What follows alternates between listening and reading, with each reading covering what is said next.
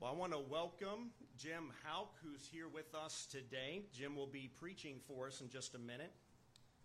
I've known Jim for 15 years now. We were just talking about that before the service. He is a dear brother in Christ. He and his wife Liz, sorry Liz, he and his wife Liz have such a heart for people. And they give all credit to God and His grace for that. Just a short story. I remember when I was sick, I was diagnosed with Graves' disease several years ago, roughly 10 years ago now. And I remember when I was initially diagnosed, I was put on quarantine, much like we are now, but it was even worse. I had to be completely by myself. I had to take radioactive iodine, and that destroyed my my thyroid. And there was a man who came by several times while I was sick to check up on me, and that was Jim. And I, I remember that, and to this day, that's just an example of Jim and Liz's heart for people. Jim and Liz have been married for 32 years now. They have nine children. The three oldest are married and have given them six wonderful grandchildren. Jim served in the Navy for many years. They lived here first in King George back in the 90s, and again from 2007, uh, from early 2000s to 2017. Jim retired from the Navy in 2007 and worked on base in the Aegis BMD until they moved to Wake Forest North Carolina, where they now live, for Jim to attend Southeastern Baptist Theological Seminary. Jim is pursuing a Master of Divinity in Christian Ministry and looking to graduate next year. They plan to then move to Texas after graduation. They believe the Lord is calling them to minister in the military community around Fort Hood, Texas. Jim and Liz have served in children's and high school ministries, primarily through Awana. They are currently members of Richland Creek Community Church in Wake Forest, North Carolina, and they were longtime members here at Oakland Baptist Church in King George. Jim, I invite you now, brother, to come and give us the word.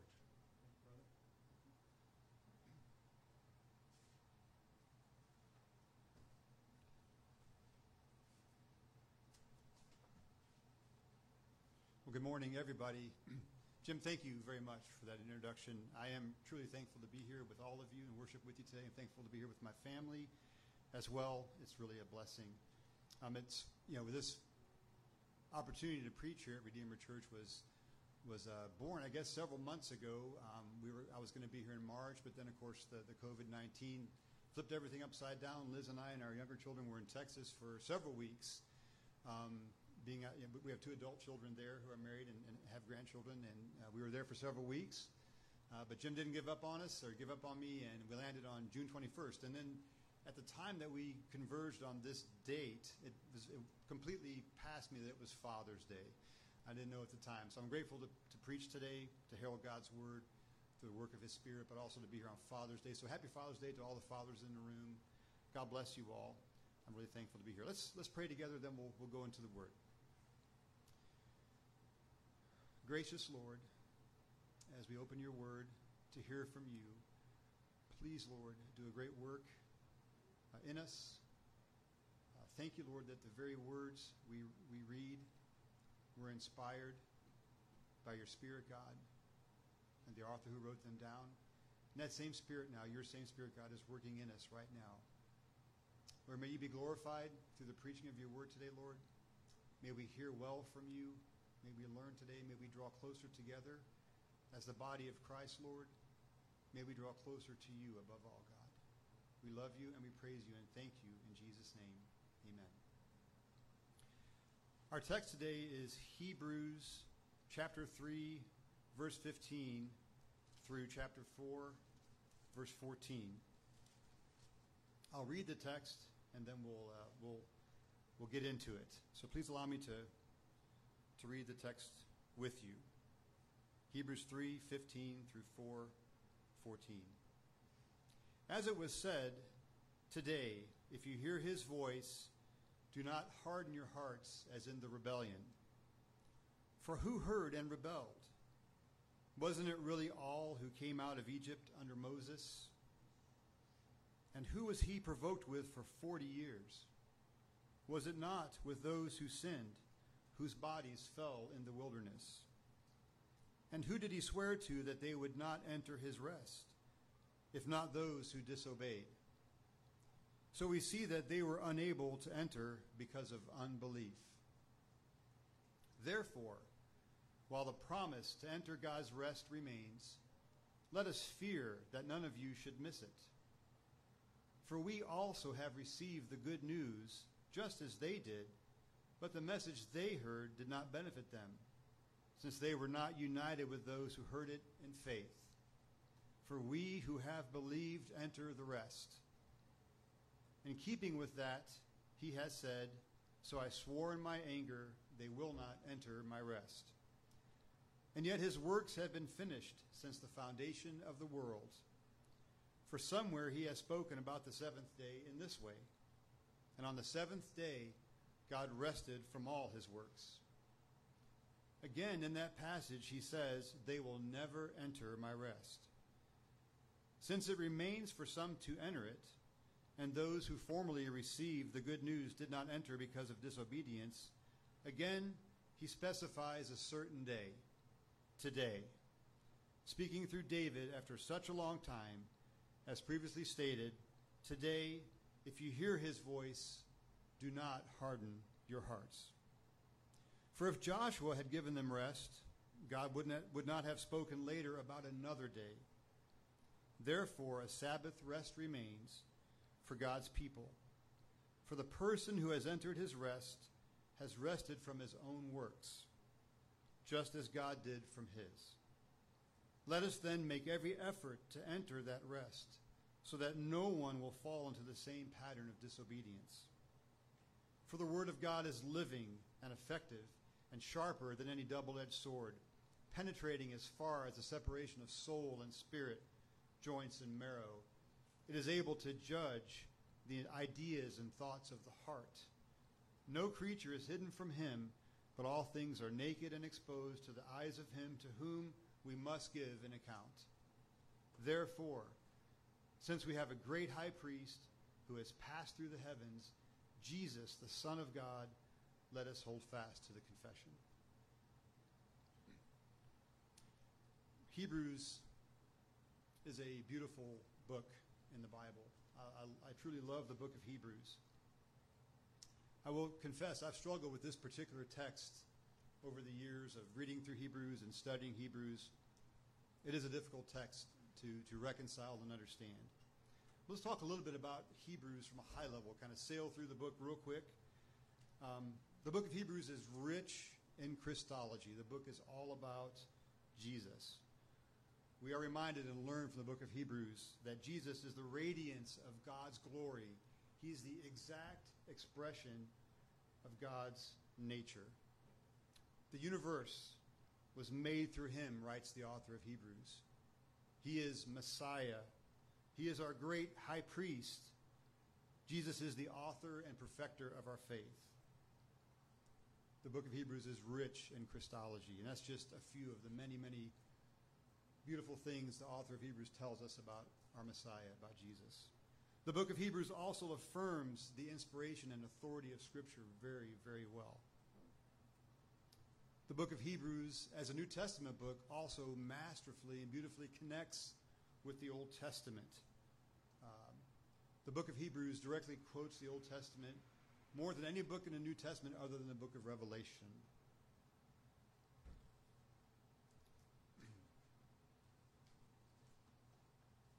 It is a wonderful book. And as I said, I have struggled with this particular text, but my prayer is today that as we go through the text and allow the Holy Spirit to speak through me and speak into our hearts, we can see the connection between the Christology and the authority of Hebrews and God's rest and the purpose and theme of the book of Hebrews. I have illust- a couple of illustrations I'd like to share with you to, to connect with God's rest. The first one is just an illustration, something from my life, an experience that relates to God's rest. It kind of points that way. And this speaks back into when I was in the Navy. As Jim said, I, I was in the Navy for, for a while. The last ship I served on was uh, the USS Bonhomme Richard, LHD-6. It's a large deck amphibious assault ship out of San Diego, California. We were deployed in 2003 uh, for Operation Iraqi Freedom. And uh, we were up in the Arabian Gulf and the Persian Gulf during that conflict, and we were sending Marines and sending Marine aviation into Iraq on missions. Um, Bonhomme Richard is a, was a steamship. It was it's propelled by steam. And our chief engineer, the man who ran the steam plant, was a guy named Marty Spell, who my, who my wife Liz remembers, I'm sure. Marty at that time was a 34-year steam engineer in the Navy, and he just knew everything. Marty knew everything. I remember I had never served on a steamship before the Richard, and had the privilege many times to walk through the engineering spaces with, with Marty, and he would just teach me about the steam plant. And he could be walking through there. He could just listen and hear like a pump and, and tell him, the guy, says something wrong with that pump, you know, go, go check it out. Or he, he just knew what was going on at all times. Just an amazing engineer in the Navy. Well, in the midst of those operations in 2003, one is actually in the middle of the night, um, we, we dropped the load. The ship went completely dark. Everything shut off. Okay, and I remember at that time, uh, and we had planes that were in the air on their way back to us. And we were very near to shoal water or water too shallow for the ship to be in. We had lots of things going on, and losing power at that point was a really big problem. It was a really big problem. And I remember thinking at that time, all, all we could do is just let Marty do his job and just trust that Marty and his team would bring the ship back to life and get us underway again so we could complete our mission and recover our, our, our aircraft and our pilots safely. We continued to do everything we could, but we rested in Marty's knowledge and his team down in engineering to bring the ship back to life. And they did, and we, he did, and they did, and we completed our mission. All right? That's an illustration that points to God's rest, but it's really, really thin. Okay, there's really nothing in the world that we can point to that gives us a, a complete picture of God's rest. In fact, God's rest, it's more than we can comprehend. It's bigger than we can possibly comprehend this side of eternity. But that's just a picture, a pointer. A much more complete illustration of God's rest is our salvation experience. Let's review that. For those of you who are believers in the room, let's just review what God has done in our salvation. God the Father extended his grace to you. The Holy Spirit moved you to saving faith in Christ. You're justified in Christ. You are declared righteous before God in Christ. You are adopted by God as a son or a daughter in Christ. God the Father sent the Spirit of Christ into your heart to counsel you and to teach you and to guide you and to reveal the truth of His Word to you. You are secure in Christ for eternity. And we know God the Father will complete his sanctifying work for you in Christ. You will one day enter glory with all the believers on that day when he returns for his church. When we consider our salvation, that's the most complete illustration that we know from God's word and the truth of our own testimony of what God's rest is. In our salvation, we have entered God's rest. We have rested from our own works in salvation, which will not get us salvation, and we rest in the completed work that God has done in Christ for our salvation. And we know He's going to complete that work. We one day will be fully sanctified in Christ and be in glory with Him and behold His countenance. That's the most complete picture of God's rest that we have this side of eternity. So, with that backdrop, with those illustrations to point to God's rest, let's go through the text together and see what we can, what the Spirit will, will show to us as, as we go through the text. So, I'm going to look first at chapter 3, verses 15 to 19. There's some really important points in there. When I was preparing this message, you know, I first began at chapter 4, verse 1, but as I read back through chapter 1, chapter 2, chapter 3, I felt strongly that, that chapter 3, at least the last part of it, was really important to connect to this text to discuss God's rest. So in chapter 3, verses 15 through 19, we learn some really important things, as I said. So, first of all, in verse 15, as it is said, Today, if you hear his voice, do not harden your hearts as in the rebellion. So, I believe we can take away from there that unbelief leads to rebellion, leads to a hardened heart. In fact, unbelief is the root of sin, it's the root of destruction. Then in verse 16, unbelief brings forth rebellion against God. Let's read 16 together. For who heard and rebelled? Wasn't it really all who came out of Egypt under Moses? So we see from verse 16 unbelief brings forth rebellion against God. It hardens the heart. It would be wise at this point just to, to reflect back, as the author of Hebrews was doing, on the Israelites in the wilderness before entering Canaan. Consider for a moment all the miracles God had done for the Israelites to lead them out of Egypt.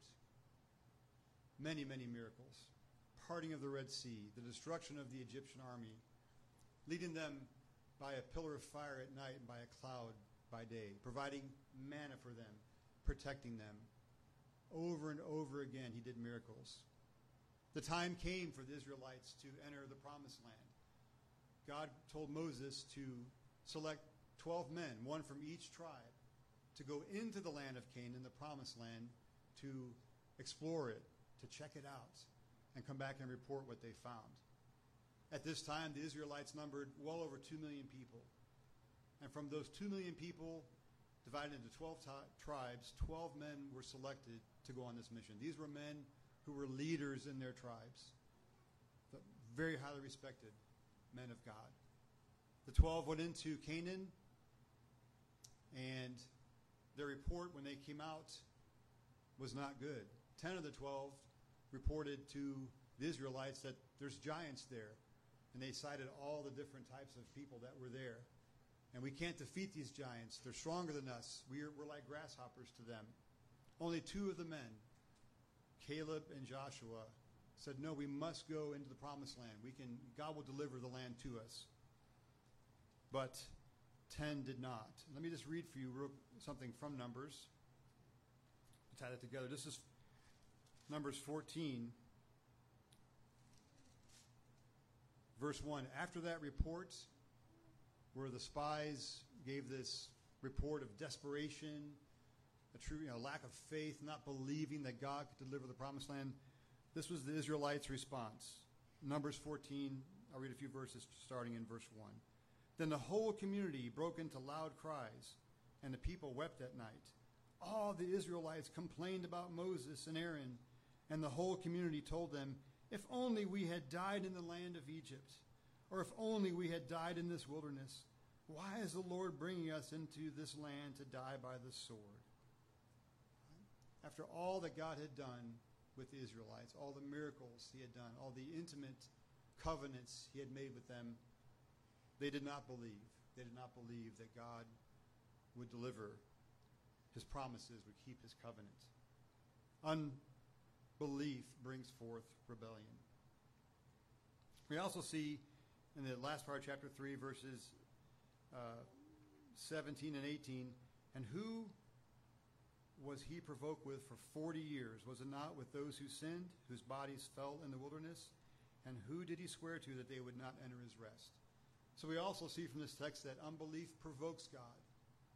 In fact, I would argue from Scripture that the most important thing God desires from us is belief on Him, that we believe on Him. From belief comes proper worship. From belief comes a proper perspective on our life today. So unbelief provokes God. It's, it's really serious, and we need to treat it that way. We also see in chapter 3, from verse 19, it reads, so we, so we see that they were unable to enter because of unbelief.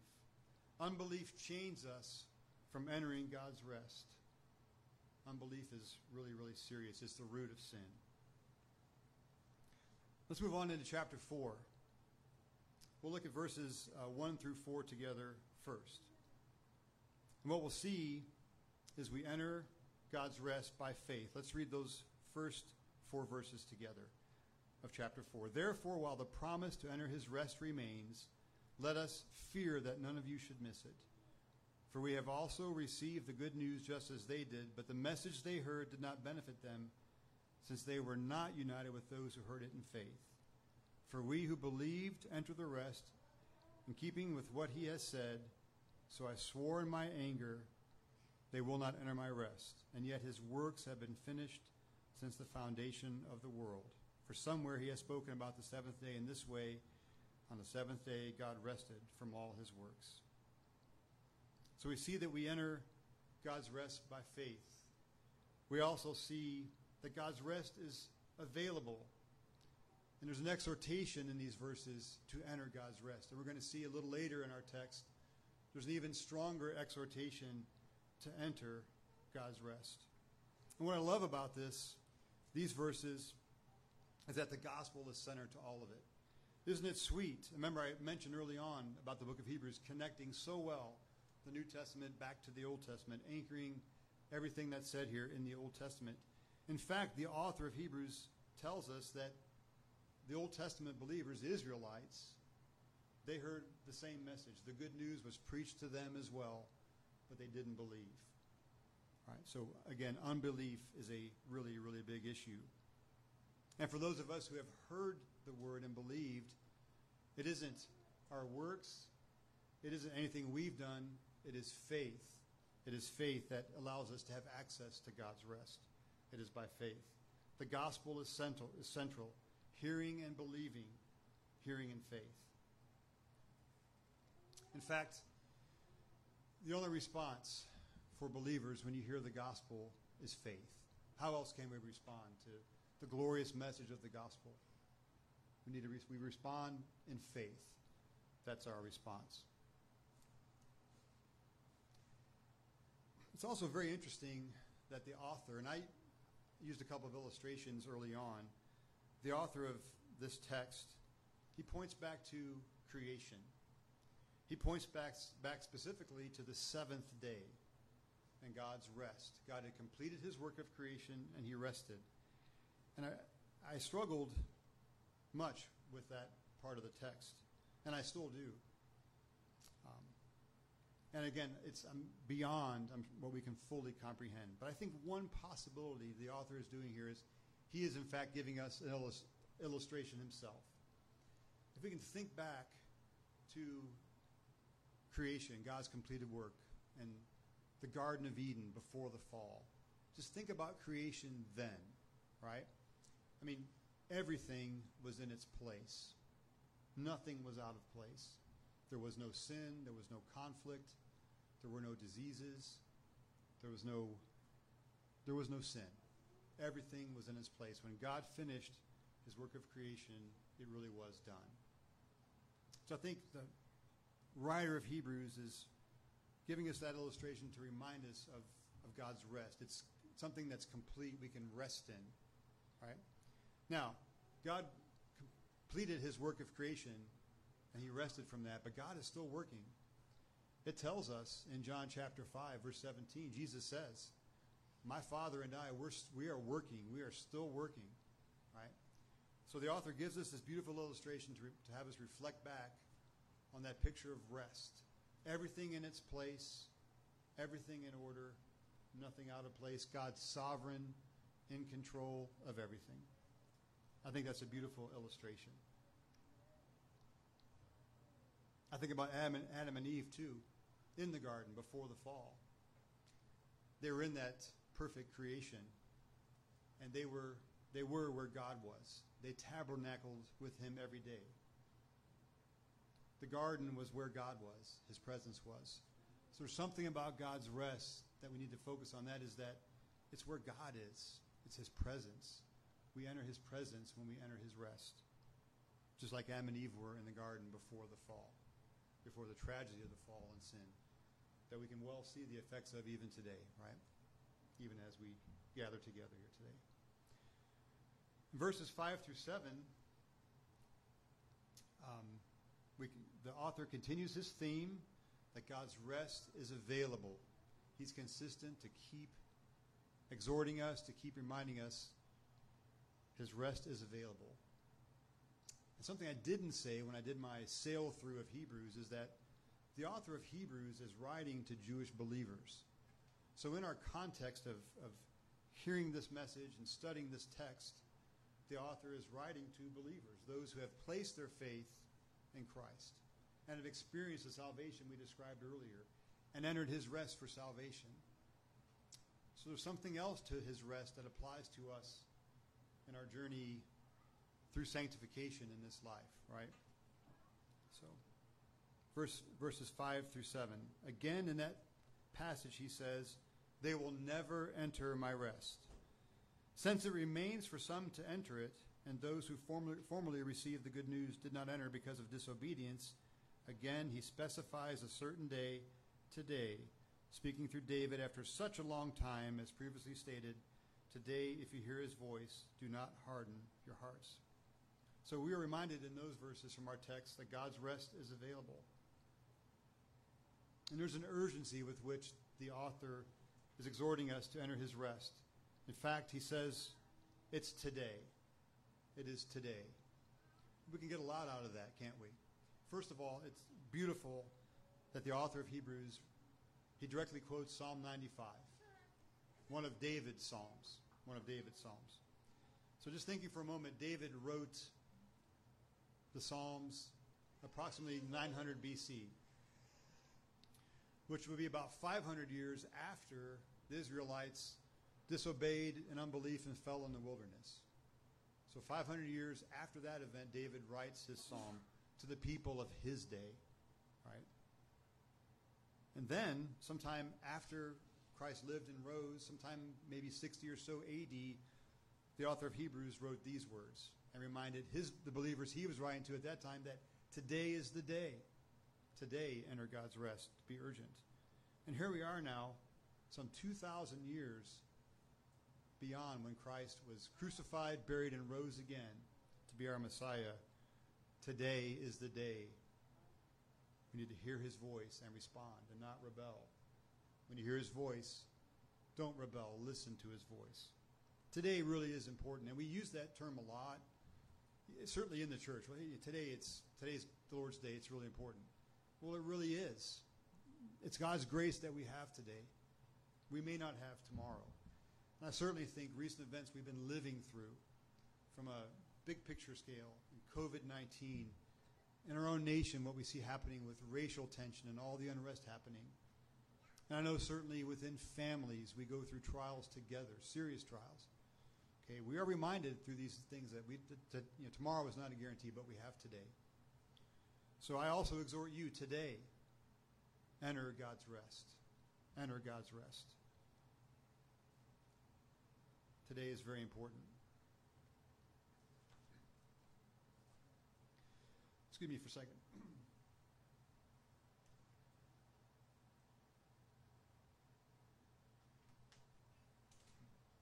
I drink a lot of coffee, and uh, which I do love, but it's not the best way to hydrate. You know, so I got to drink a little water every now and then just to uh, so I can talk. Um, okay, so now we're looking at uh, verses eight through eleven in chapter four. So I'm going to read those, and then we'll talk about them. For if Joshua had given them rest, God would not have spoken later about another day. Therefore, a Sabbath rest remains for God's people. For the person who has entered his rest has rested from his own works, just as God did from his. Let us then make every effort to enter that rest so that no one will fall into the same pattern of disobedience. I've talked a lot about disobedience. I said the root of it is unbelief. I probably don't need to foot stomp that too much more. But the author of Hebrews keeps coming back to it, doesn't he? But what I love about verses 10 through 11 is the author of Hebrews, he is getting to the meat, to the point, the real point of this particular text that he wrote under the inspiration of the Holy Spirit. And really, the meat of that is the gospel. The author is closing in on the key theme, which is the gospel. The gospel is God's rest. In fact, God's rest, it's not a place. He talks about Joshua. Now, Joshua did, as, as, as you know, I'm sure, Joshua did eventually lead the Israelites into Canaan, but he did not lead them into God's rest. In fact, you could argue that he, let, he just simply moved them from one place to another because the Israelites continued to sin, they continued in their disbelief and, and, and, and sinfulness and rebellion. God did miraculous works in the land of Canaan to deliver the land to them, but they did not enter God's rest just because they crossed over into Canaan. No, God's rest is not a place, it's a person. That person is Jesus Christ. And we're going to talk about that more as we get through the text, but I think so the author is setting that up, right? He's setting it up, closing it on his theme. God's rest is not a place, it's a person, Jesus Christ. Jesus is the centerpiece of God's redemptive plan for all creation. He has redeemed us, the believers in the room. We are redeemed in Christ. But it tells God's word tells us in Colossians, He is redeeming all creation in Christ. All creation will be made new again in Christ. He is the centerpiece. He is the truth of the Word of God from Genesis to Revelation. The whole Bible points to Jesus Christ, the Messiah. It is all about Him. It really is.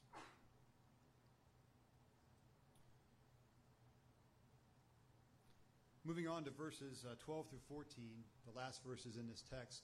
Verse 12 is a, is a wonderful verse. I'm sure you would all agree. Um, it's a verse I've used many, many times, just as a standalone verse. For the Word of God is living and effective and sharper than a double edged sword, penetrating as far as the separation of soul and spirit, joints and marrow. It is able to judge the ideas and thoughts of the heart. That is a great standalone verse. But I, I, I confess to you, until I read that verse in the context of this entire text, I didn't fully appreciate it. And I know I don't fully appreciate it now. Please hear me. I'm not suggesting I do. But I appreciate it more having seen how it fits into this text. The author of Hebrews, he's given us the secret, right? I already said that the that God's rest is not a place, it's a person, Jesus Christ. Now he's telling us his secret is found in the Word. It's in the Word. That's where we learn about Jesus Christ. So let's talk about that a little more. And I'll read 13 and 14 as well. Um, so the key to discovering God's rest is through His Word, right? Verse 12 is a beautiful verse. It reminds us that, that God's Word is alive and it speaks. God's Word is alive and it speaks. I have to have to believe that the author of, of, of, Hebrews was familiar with Isaiah 55. I want to read for you um, a couple of verses from Isaiah 55, if I can get there quickly here. Isaiah 55, verses 10 and 11. Isaiah 55, 10 and 11. For just as rain and snow fall from heaven, and do not return there without saturating the earth and making it germinate and sprout, and providing seed to sow and food to eat, so my word that comes from my mouth will not return to me empty, but will accomplish what I please and will prosper in what I send it to do. God's word is alive, it's active, it has a purpose. God sends it, and it will get done what it's supposed to get done. It will be accomplished. I, I believe the author of Hebrews was very familiar with, with that text from Isaiah. I really do. Something else about God's word that's really important, and uh, this leads, I'm going to go ahead and, read uh, 13 as well. No creature is hidden from him, but all things are naked and exposed to the eyes of him to whom we must give an account. God's word untangles our hearts. I mean, my heart gets really tangled up often. But God's word untangles my heart and it reveals the unbelief, it reveals the sin that's deep inside there. It does a great work. It reveals what's deep within. It also holds holds us accountable, holds me accountable. It holds us accountable to God, before God as judge. And he is judge. He is the judge. He's a perfect judge. And we are accountable for him, and his word holds us to that as it reveals our sin and our unbelief and all the things in our hearts. So the Word of God is the secret to God's rest because it's a secret where we can learn about Jesus. I'll read verse 14, and I'll tie that back into the text. Therefore, since we have a great high priest who has passed through the heavens, Jesus, the Son of God, let us hold fast to the confession. I had a hard time stopping there with this text. I really did. Because 14 through 16 is another really beautiful passage. But I stopped there. I stopped there. There is no other way to enter God's rest except through Jesus. And the only way we can know Jesus and learn about him and, and, and understand him and know him is through God's word. Uh, turn with me, since it's really close by in your Bible, 1 Peter 1. Uh, so 1 Peter 1, 22 through 25. So we're in the first chapter of the first letter of, of Peter. Just to emphasize the importance of God's word in knowing Jesus Christ. So 1 Peter 1 22 through 25 reads, By obedience to the truth, having purified yourselves for sincere love of the brothers, love one another earnestly from a pure heart. Since you have been born again, not of perishable seed, but of imperishable, through the living and enduring Word of God. For all flesh is like grass, and all its glory like a flower of the grass. The grass withers and the flower falls, but the word of the Lord endures forever. And this is the word that was preached as the gospel to you. So I tie that in just to emphasize, as the author of Hebrews has, is that to know Jesus, to really know him, it's, it's through his word. And there are Christian believers, there are believers who have believed on Jesus, but they'd say, look, all I really want is Jesus. I don't need the Bible. I don't need all that churchy stuff. I just want Jesus. Well, I would tell that, that brother or sister that you really can't know Jesus. You can't grow in him without the Word. This is where you do it, right here. And I love how the author of Hebrews just gives us a, a bigger picture of how much we have in Christ. We've already talked about our salvation experience and the amazing work he's done. And there's so much more. As we journey through life in sanctification, as we face trials and tribulations in life and that come upon us from the world, the fallen world we live in, we can be in rest in Christ. We follow him. We don't follow the world. I have a personal illustration I want to share, and then we'll, we'll close up with some application and, and, and we'll finish up. But I did give an illustration early on that was from a personal experience on one of my ships, but this is a, a personal family experience I'll share with you that as I remember what God has done you know, in my life, and I need to do that a lot more often than I do, but as I reflect back on many, many things He's done, this particular event, I now I really view it as a moment where I entered God's rest with a certain a certain issue that I, I was dealing with. So um, later, after Bonhomme Richard, I, I, uh, I, deployed to Iraq in 06 and 07. Uh, I got deployed actually with the Army. It was kind of interesting. I was a Navy guy, got sent to the Army for a year. But uh, before I went to Iraq um, in the years 05 and 06 and in, in, that range, Caroline was born. Uh, there she sits right there. She was our seventh child. At the time, also, we had, um, and some of you in the room remember our niece and nephews who came to live with us. Alexis, Matt, and Danny. So we went from six, David was number six, we went from six to ten in a span of about three months in terms of how many children we had under our roof. And I had been for some years praying that, okay, Lord, I know when it's time for Liz and I to stop having children, you'll make it clear. You know, we'll know it's, it's time. It's that, that that is over, right?